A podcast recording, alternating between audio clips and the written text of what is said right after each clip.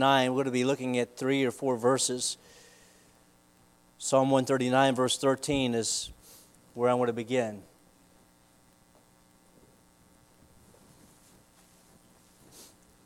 I want to get you, give you a minute to get there. We're going to be preaching on the blessing of life.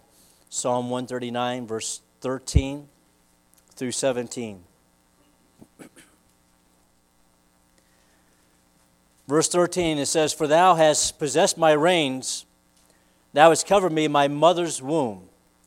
I will praise thee, for I am fearfully and wonderfully made. Marvelous are thy works, and that my soul knoweth right well. My substance was not hid from thee when I was made in secret and curiously wrought. In the lowest parts of the earth, thine eyes did see my substance, yet being imperfect. And in thy book all my members were written which in continuance were fashioned when as yet there was none of them. How precious also are thy thoughts unto me, O God, my oh, how great is the sum of them. With that, we'll pray and we'll get into the, the, the sermon for this morning. Heavenly Father, Lord, thank you for today. Lord, you know I'm nervous. You know uh, my nerves and my thoughts are, are all over the place. I pray you would just give me wisdom, power, uh, the, the ability to get through this message for your glory.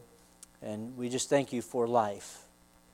Uh, Lord, I'm thankful for the life you've given me. I've made a mess of it in many instances, but Lord, thank you for the grace of God that brings salvation to men. And we give you all the glory. In Jesus' name I pray. Amen. There was a speaker on one occasion. He was called to give a, a lecture and he had an auditorium filled of about 200 people that, that came out to hear him preach. And the guy reached into his wallet and he pulled out a $100 bill and he uh, said, held it up in the air. He says, You see this $100 bill? It was crisp, you know, brand new out of the ATM machine. And held it up in the air and said, Who wants this $100 bill? Of course, almost about every hand shot up into the air. like, I, I, want it. You know, I got bills. I, I could use that $100 bills. And uh, so he says, Well, hold, hold on a minute. Hold on. I got to do something first. He took that $100 bill and he began to crumple it up. I mean, he just made it really small and he threw it on the floor and he began to stomp on it and grind it into the ground a little bit and then he picked it up. And it was dirty and it was wrinkly and it was messed up. And he took that $100 bill and he put it in the air. He says, All right, now I want to ask you a question again. He says, Who wants this $100 bill? And just about every hand in the room, again, every hand in the room with just such enthusiasm said, I'll still take it. It's still worth $100. I'll take it. And they were all excited over that $100 bill. You know, a baby is a baby. A baby is a life, whether in the womb or out of the womb. Not a single soul that uh, is is in that womb asked for that life. God gave it. The Lord opened the womb, He made life, and all, all are made and fashioned by God. And I want to say at the outset uh, that a woman with a child must take into consideration that there are two lives that are, are going on. It's her life and it's the baby's life. And, you know, despite what happens, I, I believe and I know because of the medical advancements we have, God, you know, the, even, even the medical professionals, professionals, they're able to take care of both lives at the same time even if there are complications that are going on, and both lives can be spared. And I know that there are some unfortunate scenarios that happen in this world. I, I, know there are things like rape. I, I know there are things like unplanned pregnancy. I, know immoral relationships, uh, intentional uh, uh, babies being made, unintentional babies being made, they, they say, well, it wasn't planned. God knew. Sometimes women go through these circumstances, whether uh, it's, it's an unfortunate circumstance, not one that they had planned on, or whether it was an intentional circumstance, it doesn't diminish the value of, of, of this woman. And it doesn't diminish the value of the child that's in the womb. Doesn't diminish the value one bit. Every one of them still has value. Both the mother and both the baby, both of them have value. Way more than that $100 bill could ever give you. And we'll never lose our value in God's eyes.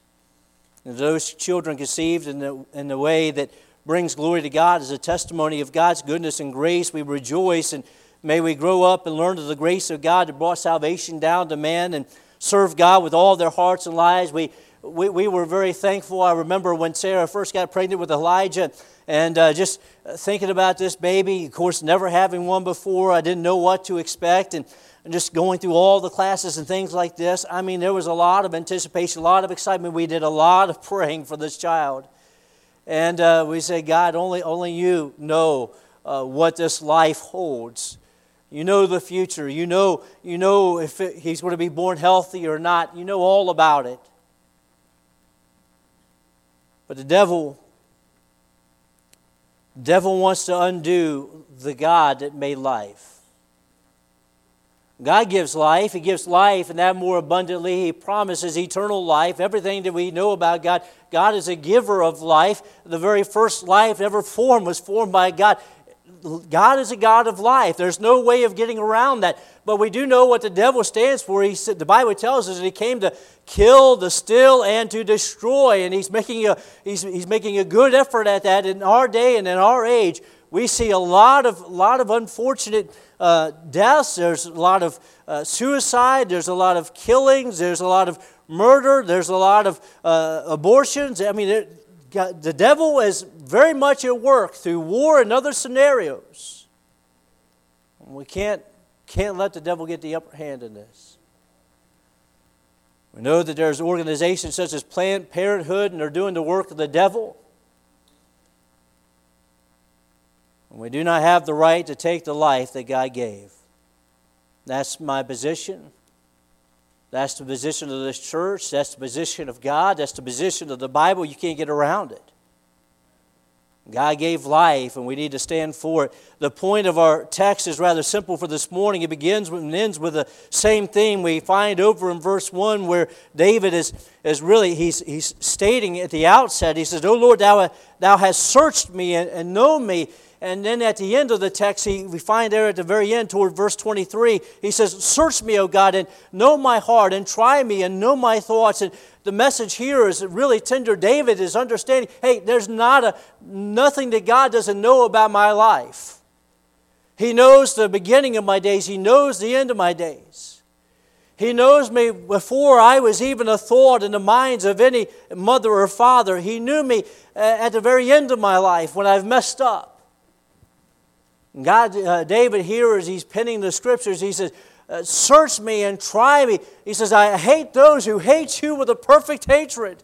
That's a strong statement. He's trying to tell God, he says, My heart is bound to you, and there's nothing to keep me from serving you and knowing you and loving you. God, search me and try me.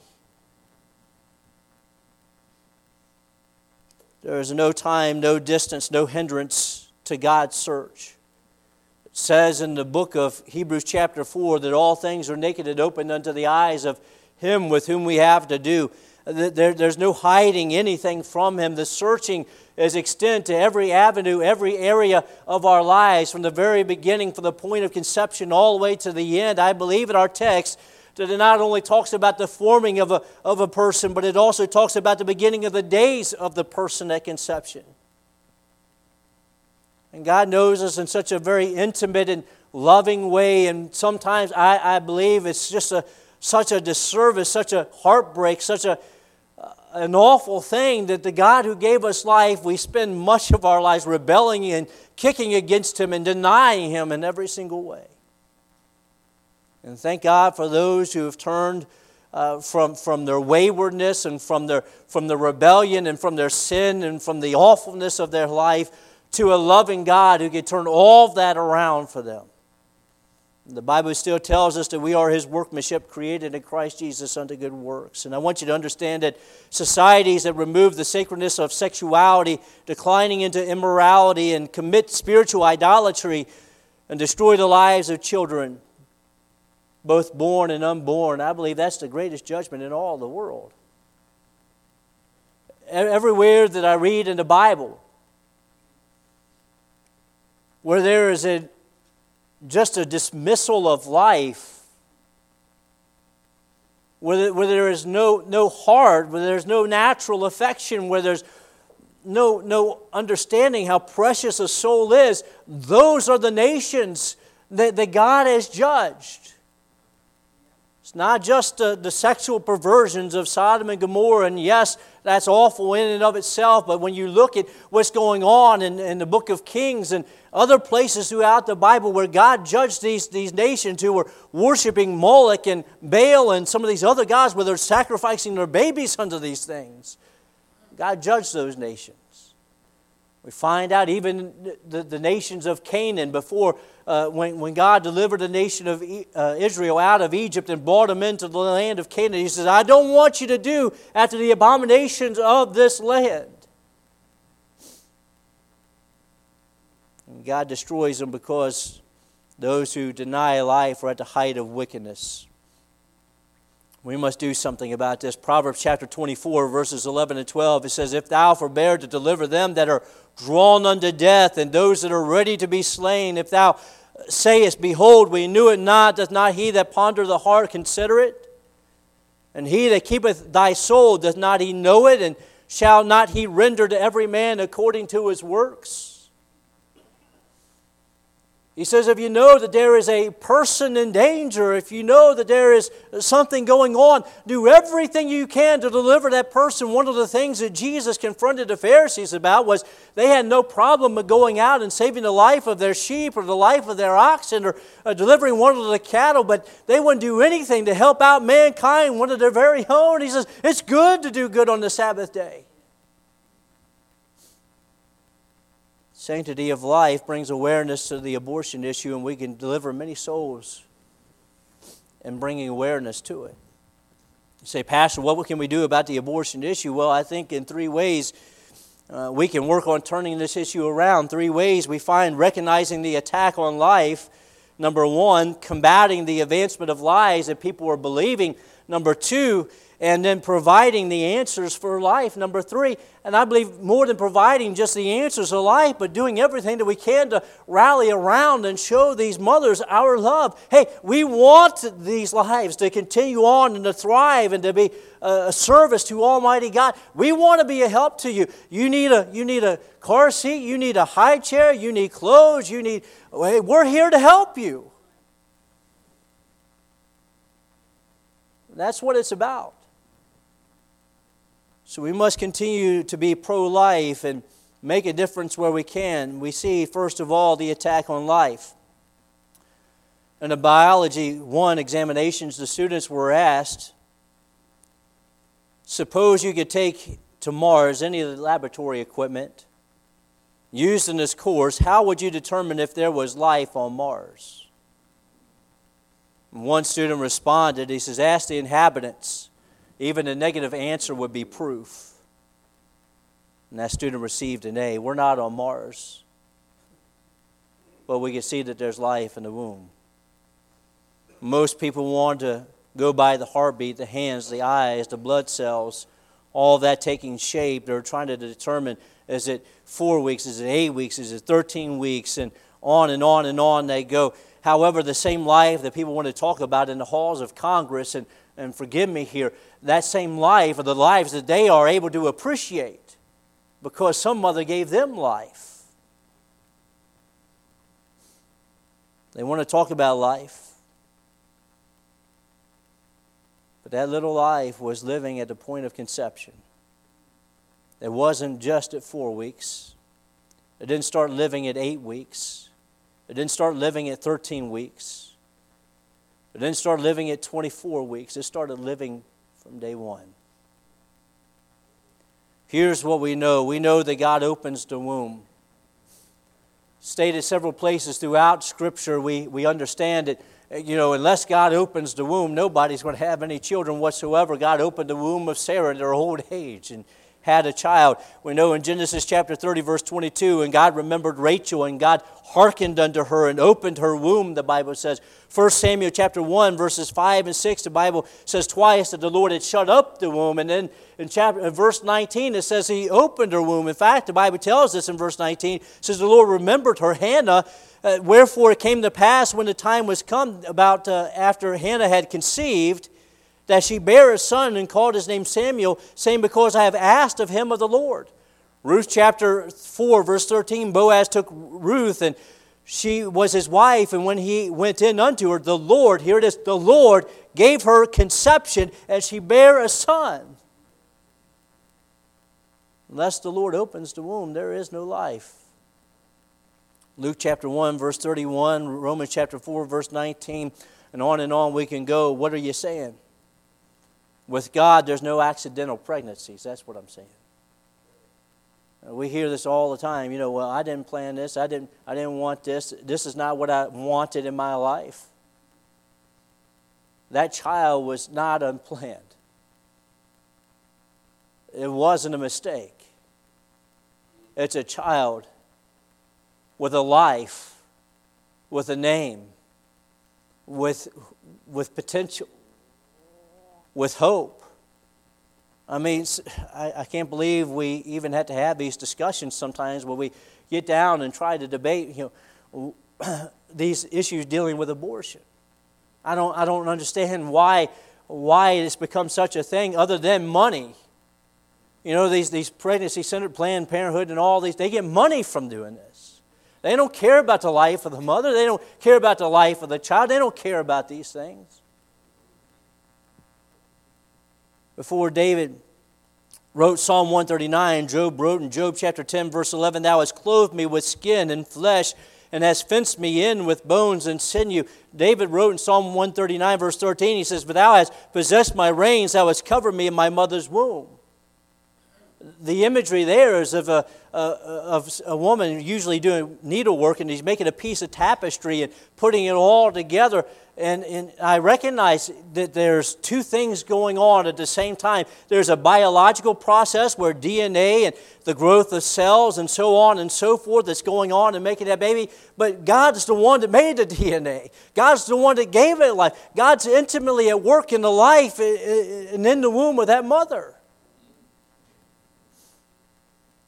Bible tells us that God is intimately involved in the process of life, and it's like He is forming our lives like a piece of tapestry, putting it all together as it ought to be. God's not just setting up the laws of nature and letting nature take a course by itself. No, He is intimately involved in every single aspect. David says, Were my, were my members of my body, weren't they all written in your book? If they were recorded in a book, that tells me somebody had to put it in that book. Every book has an author. You know, the ink doesn't just leap on the pages, despite what some people today might think.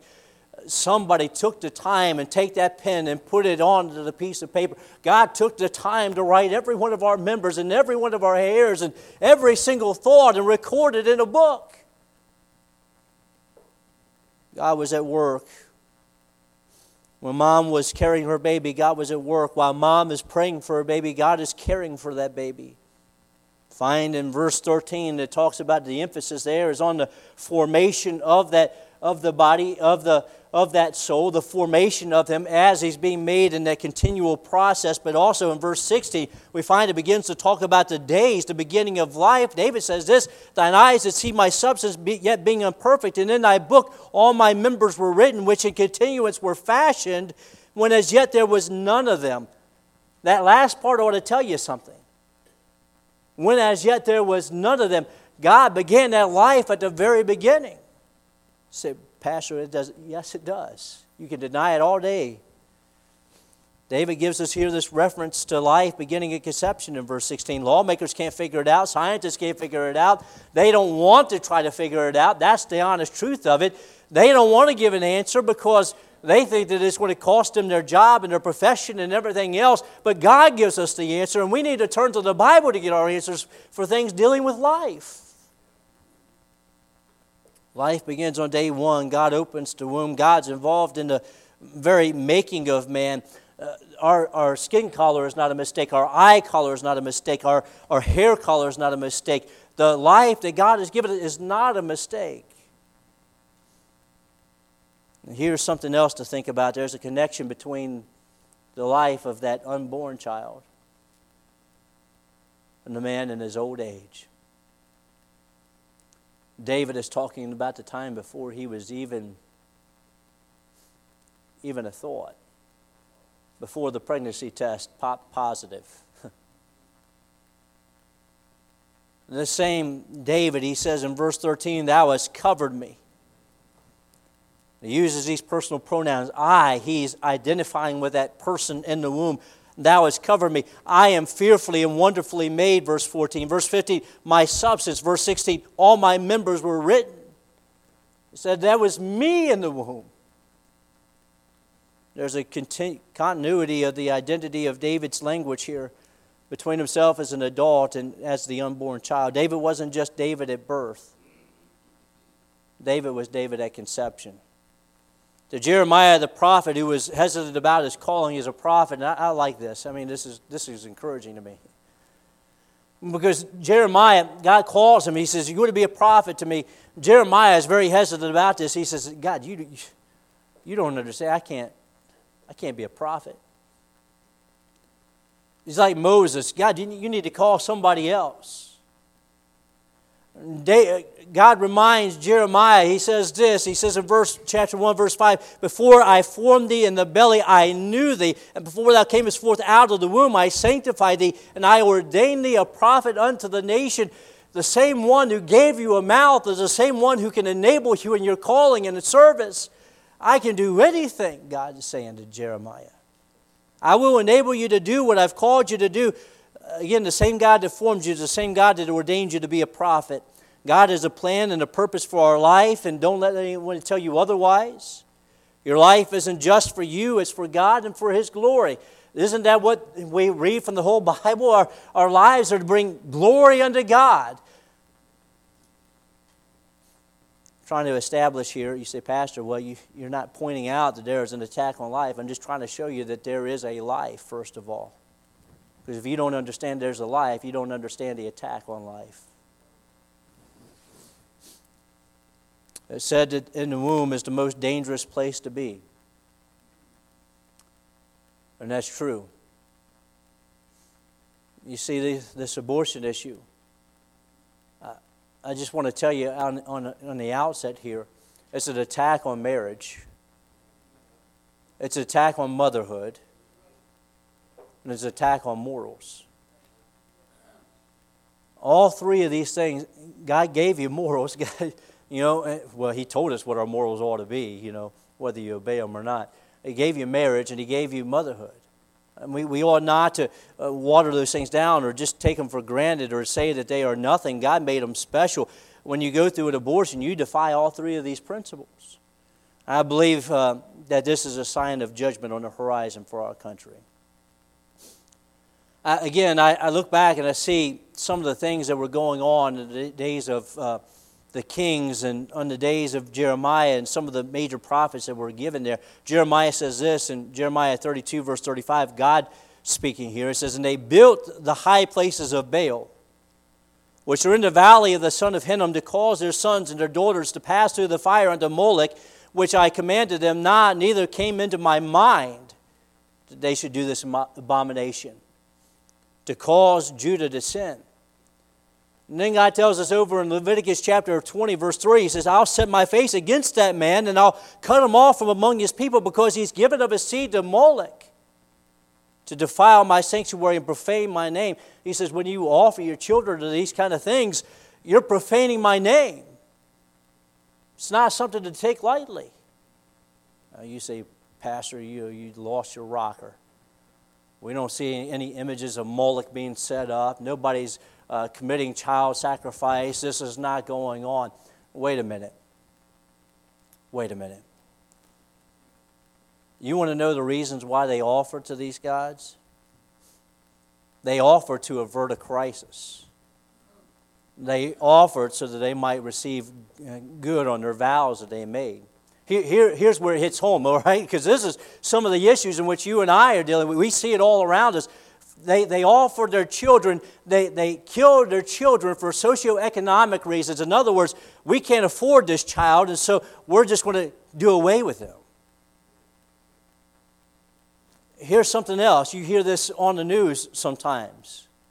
You listen to people like Jordan Peterson who point this out. They believe in population control. We have too many people on this planet, so we need to get rid of people. That was another reason they offered their children to Moloch. there, there are several reasons that we can point to uh, that, that the same reasons they offer their children to Moloch is the same reasons that people are doing away with their children today. You study it and you realize this is just a fact and you can't deny it. It's an attack on life, and today our young people are driven by immorality, and it's unfortunate that we just haven't taught our children morals and uh, the, the sanctity of marriage, to have children uh, with one man and one woman within the confines of marriage and raising that child where two are brought together and made one flesh and raising that child in the home for God's glory. But now these children are given away to their, uh, their sensual pleasures. You read Proverbs chapter 5, 6, and 7. You want to know what you want to find? It talks about the, uh, the, the sensual woman. We hear the sweetness of her words, enticing. The, the sensuality of the, of the body. We live in a culture that just uh, really amplifies the body and sexuality today and driven to that because they know that uh, it sells. What they see, what they hear, what they smell. It talks about the perfuming of the bed It talks about the touch, all these senses, and finally they allow the senses to trigger in their mind and they're thinking about it. And as they think about it, they say, Well, what's the harm? I know what I've been taught, and I know what I've heard in church, and I know what I've heard from the home, and I want to go against everything that I heard and everything that I know, and just go against my own conscience and go through the act because it went from the mind into the heart to be carried out into an action, and then, uh oh I didn't plan for that. Then all of a sudden, shame comes in and guilt. We got to cover it up. Wasn't that Adam and Eve in the garden? I told you not to eat of that, that tree. They took the tree, and the first thing they do is try to cover it up. People are trying to cover up sin all the time. And they think that they can just cover it up and it'll go away. But it won't go away. Solomon is trying to warn his son about some these things. He says in Proverbs chapter 6, verse 32, But whoso committeth adultery with a woman lacketh understanding. He that doeth it destroyeth his own soul. A wound and dishonor shall he get, and his reproach shall not be wiped away. Every time they see that, that baby, if he's born, it will be a reminder of that act. But also, we understand that women who have abortions, you know what they deal with? Suicidal thoughts, depression, guilt, shame. They, they understand that something is off and something is wrong.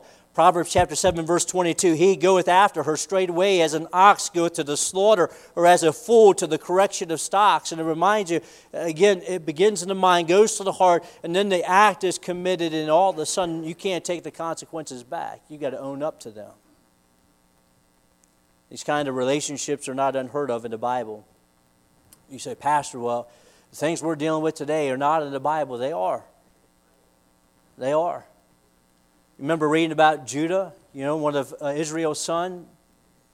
Judah went out and he gave his, you know, they had a daughter in law, Tamar, and, uh, and, and, you know, the Lord killed his, his two sons because of their wickedness. And then Tamar saw that uh, Judah wouldn't give him to his third son. Um, that he promised, and he, when his wife died, he went in unto his daughter in law, unbeknownst to him, and had a child by her, and all of a sudden it began to blow up in his face. What about David and Bathsheba? That was not planned. David did everything that he could to try to hide it, out, hide it, and he says, I know what I'm going to do. I'm going to kill her husband. He won't, he won't go through with what I, what I wanted, and he won't go home and try to cover it up. Well, I'll have him killed, and it'll just all go away. And it just exploded. It got worse and worse and worse. What about in the book of Judges, a guy by the name of Jephthah? One of the judges in the book of Judges was the son of a harlot. The Bible talks about all these things, but instead of turning to the Creator for deliverance and for hope, they decide to turn away and take hands in their, their own matter and try to solve the problem themselves. And they just complicate it. It gets worse and worse and worse because they can't find a way out. And God says, Come unto me. Come unto me. I'll give you hope. I'll show you grace. I'll help you get on the right road. But you need me to do it. Here's what happened. Again, a young man didn't plan on getting the girl pregnant, it just happened. Again, things don't just happen. Again, both parties feel the shame. They didn't want uh, to ruin the family name. They, they think, well, if I have this baby, I can't get married. And these things, this wasn't supposed to happen. And so uh, I'm just going to cover it up and have an abortion. Let me let you in on a secret. One sin doesn't make another one right. You're just continuing to compound the problem of sin. Hebrews chapter 13, verse 4 marriage is honorable in all, the bed undefiled. But whoremongers and adulterers God will judge. We see the warning here. We got to warn our kids about immorality. We must promote marriage, motherhood, and morals once again and make it what it, it, it used to be honorable. In fact, it still is. But today, in the day and age in which you and I live, it doesn't seem like motherhood is honorable in, in the society in which you and I are living. But if my preaching, if through my preaching, well, let me just say it this way if through God's word, one soul is kept from abortion because they come to the to knowledge of, of life starting in the womb, if one, one person can, if I can prevent one abortion from happening, then it would be worth it all.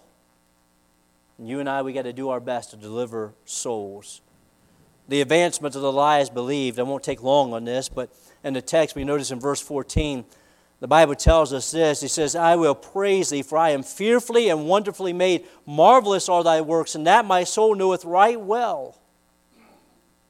Let's look at some lies that are being told for just a moment. You go into Planned Parenthood, guess what they're going to tell you? That's not a baby, it's a fetus. It's a clump of cells, it's a mass of tissue, but it's not a baby. It's anything but a baby. You can make it anything you want, but it's not a baby. Lie number one. Number two, women's health. You know, if you don't allow this to happen, you're hurting women's health. Have you ever stopped to consider the child's health? And many doctors who specialize in these high risk pregnancies are able to save both lives. And besides that, according to a 2013 study, only 6% of women who had an abortion did so because of health.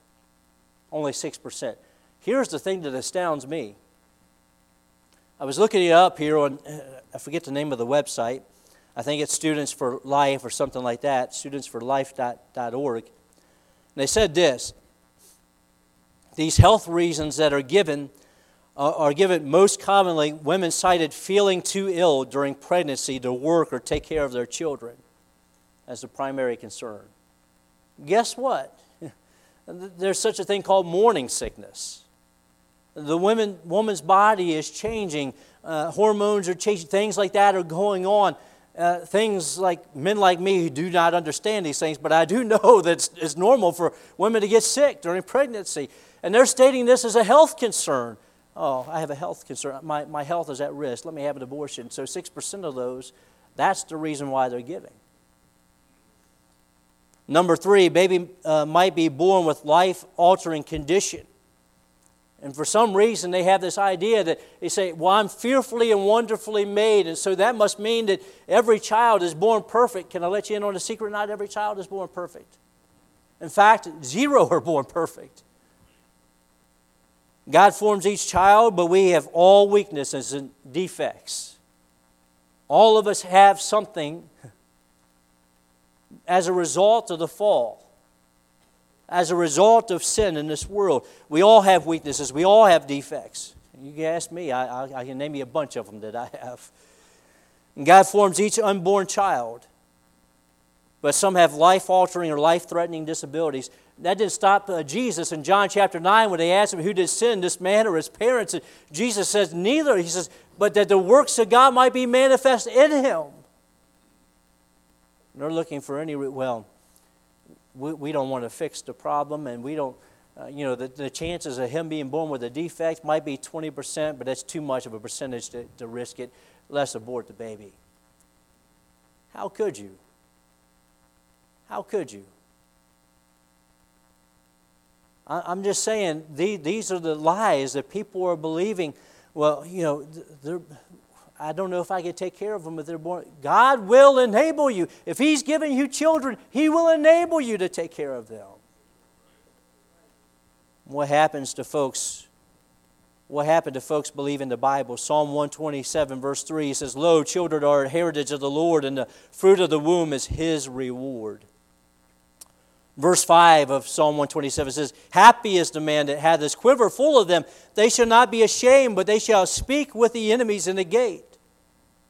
What happened to the Proverbs 31 woman whose children rise up and call her blessed? What happened to those words of Christ who says, Suffer the little children? And in other words, he says, Don't prevent them from coming to me. Allow them to come. Suffer them, suffer them, suffer the little children to come unto me. Forbid them not to come unto me, for such is the kingdom of heaven. What happened to the words of Christ when he says, Are not two sparrows sold for a farthing, and one of them uh, shall not fall to the ground without your Father? But the very hairs of your head are all numbered. Fear ye not, therefore, for you are of more value than many sparrows. What happened to that? It's like some of these things just seem to slip the mind. I'm saying this because we think sometimes it's just the lost world that are out there uh, that are doing these things, that are going out to these clinics and are having these abortions. We think it's just a lost world. Can I let you know a little secret? It's people who are in churches all around us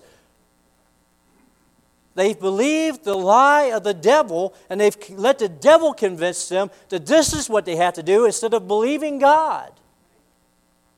People are deceived because abortions, again, are a big moneymaker, and yet those doing the procedures many times know that the baby feels the pain. It's been documented when they stick that needle into the womb of the mother, that baby recoils in the pain. They feel something it's not just some mass of tissue. If they're recoiling and they feel the pain, may God forgive us of this great evil in our land. God help us.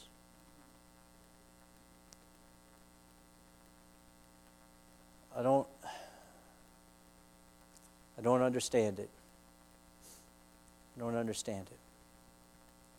Life is valuable. It said there are more migrants, for the first time ever, more migrants who have come to America and have flooded this country than babies who were born. First time ever in history that's ever happened. I don't know how they record these facts, but that's what they say. More migrants coming into this country than babies that are born. Be sure your sins will find you out. David thought he could cover it up. And I thought that it was interesting over in 2 Samuel where God sends Nathan and he points that finger into his chest and he says, Thou art a man. And he begins to tell him what his punishments may be. He says, This you did in secret, but your, sin, your son's going to do it openly in front of public before everybody. Everybody's going to know about this shame that you've committed. And so we must combat the advancements of lies with biblical truth. Let's move on to this last point the answers for life. Killing the baby in the womb is sin. Often, mothers who have abortions, they go, again, they go through these, this depression, they go through this guilt, they go through trauma, anxiety. Uh, their life is just never quite right on account of that. They wonder, can, can God forgive me? And yes, He can. He offers forgiveness. But first, we should get mothers to understand that there are answers to life. And they don't have to choose abortion. If a child is born in an immoral relationship and unplanned, number one, you can get it right. You can confess the sin. You can take responsibility for the child, raise it for God's glory and you can start a, a life that's going to be promising for the future. Listen, I've made mistakes in my life. My children don't have to repeat my same mistakes. I can raise them up in church and show them the ways of God and the nurture and have an admonition of the Lord that they might do far more than what I could ever do. There's a lot of potential there. Raise that child for God's glory. The child is not responsible for what you did. I'm not going to blame my children because I had a, spending habit and I spent too much money on Amazon, what have you, and I'm just blowing all this money. And I want to say, hey, you made me do this. I'm not going to say that to my child. That's my fault. That's my responsibility. I did that. I know it's a silly illustration, but essentially that's what you're doing. Trying to blame that child for what you did. If you're unable to take care of the child here, number two, uh, there are those in the church who are willing to help out any way that we can. Maybe I speak for myself, but can I tell you, we'll help you out any way that we can. I've known several people who have adopted children. They couldn't have children on their own. They've adopted these babies and brought them into their own homes, took care of them. It's, it's costly, but man, what a joy it is to raise these children for God's glory. These, these people, I have close friends of mine who have done this, and the child, the children, they're amazing amazing children. When we look at Hagar in the Bible, we understand that God can take care of you. Remember Hagar, she goes out from Sarah and Abraham and she's with her child. The child, she, she says, I don't have any water or anything to take care of this child. And she sets him underneath of a brush and tries to walk away, hides her, hides her eyes. She says, I can't bear to watch my son die. And the angel appears there. Don't be afraid to take your son and he shows her some water and he takes care of her. What about the widow woman of Zarephath where Elijah comes along and she says, I want to make this cake. This is all we have so that me and my child may die. Elijah appears and he says, No, God sent me here and he'll take care of you and he'll provide the oil and he'll provide the flour and he'll meet your needs. What about Moses? It seemed like she didn't have any. Uh, Jochebed, Moses' mother, didn't have any options of the state is commanding it. Pharaoh made a law that every child born of a Hebrew woman, is a male child, two years and under, they must die. Did that stop Jochebed? She's listed in the Hall of Faith, in the book of Hebrews. She had so much faith, she went through with the, with the pregnancy and birth of that child, and uh, brought him forth and made a little basket when she thought that she could hide him no longer and put him in that river. And Pharaoh's daughter was there. Fell in love with that baby and told his mother, says, Can you raise him for me? I mean, God, God can do wonders. These are all options. And second, if anyone here has had an abortion, realize there's forgiveness with God. You don't have to carry around that guilt on your shoulders. You can come to Jesus. And if you need any counsel, you can come to my wife. She understands more than you know. I want to open your eyes for just a moment. How many of you live in Easton? Several hands around here going up. Many of you. I looked up the statistics in 2021. In 2021, there were 32,000 or 33,206 abortions in this state alone. One year, 33,206 abortions. You want to know how many people live in Easton, Pennsylvania? 28,000. In other words, more babies were aborted than we have a population here in this city. It's like wiping out a whole city. That's what it's equal to. That's how awful it, awful it is. I just want to close with this. Before Sarah and I were ever together, or even a thought, before I even knew her, uh, she got pregnant by a guy she didn't know. She was put in a tough spot, and she was convinced by those close to her that the only, only option for her was to have an abortion. She walked into Planned Parenthood, and Planned Parenthood told her all the lies that I told you. It's just, it's just tissue, it's not real. We can make all your problems go away and it'll be fine. Had that abortion,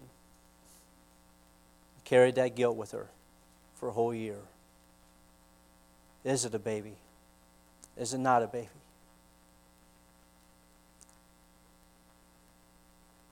I can't imagine the pain. She was brought to a church service on Mother's Day. And heard the gospel preached. Convinced with her sin.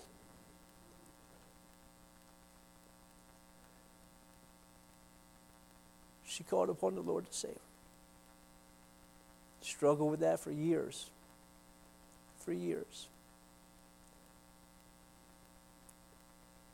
finally realized that God could forgive her.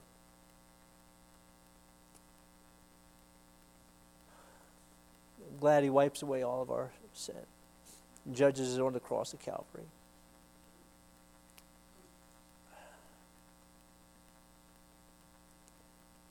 And I'm grateful for my wife. She found forgiveness, and, and then she was working with a, uh, one of these pregnancy centers there, in, and uh, South Carolina, Newberry, South Carolina. They put her through this, this counseling course. Uh, she was kind of like the guinea pig. They wanted to start it out. And they, she watched video after video after video after video.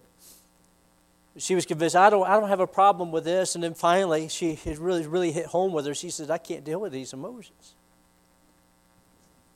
She says, she came home one day from one of those, those watching one of those videos, and she says, Honey, she says, they tell me that I need to name the baby. What do I name him? She said, I don't even know if it was a boy or a girl.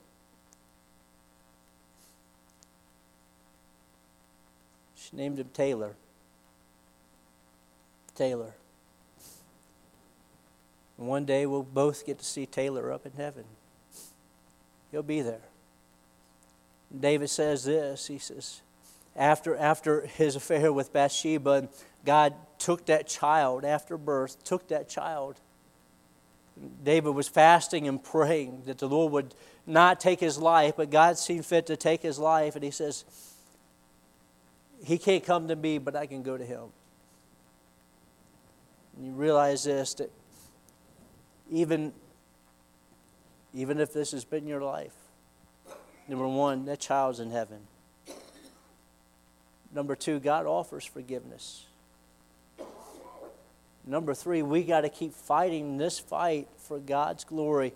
We got to deliver these souls. We got to uh, help them to understand that this is a precious soul that you're carrying. It's not the baby's fault. There's an attack on life. We got to combat the lies. And we got to give the answers to life. Heavenly Father, Lord, thank you so much. Thank you so much. Oh, Lord, forgive us that we've allowed such wickedness in this land. Forgive us of this great sin. Lord, help us to turn it around. Help it to begin with us, Lord. Help us to fight for every woman who's carrying life in her womb. Help them to show the grace of God and help to turn their lives around, to give them wisdom and understanding. Help us to provide the help that they need. Lord, only you can do this impossible task. In Jesus' name I pray.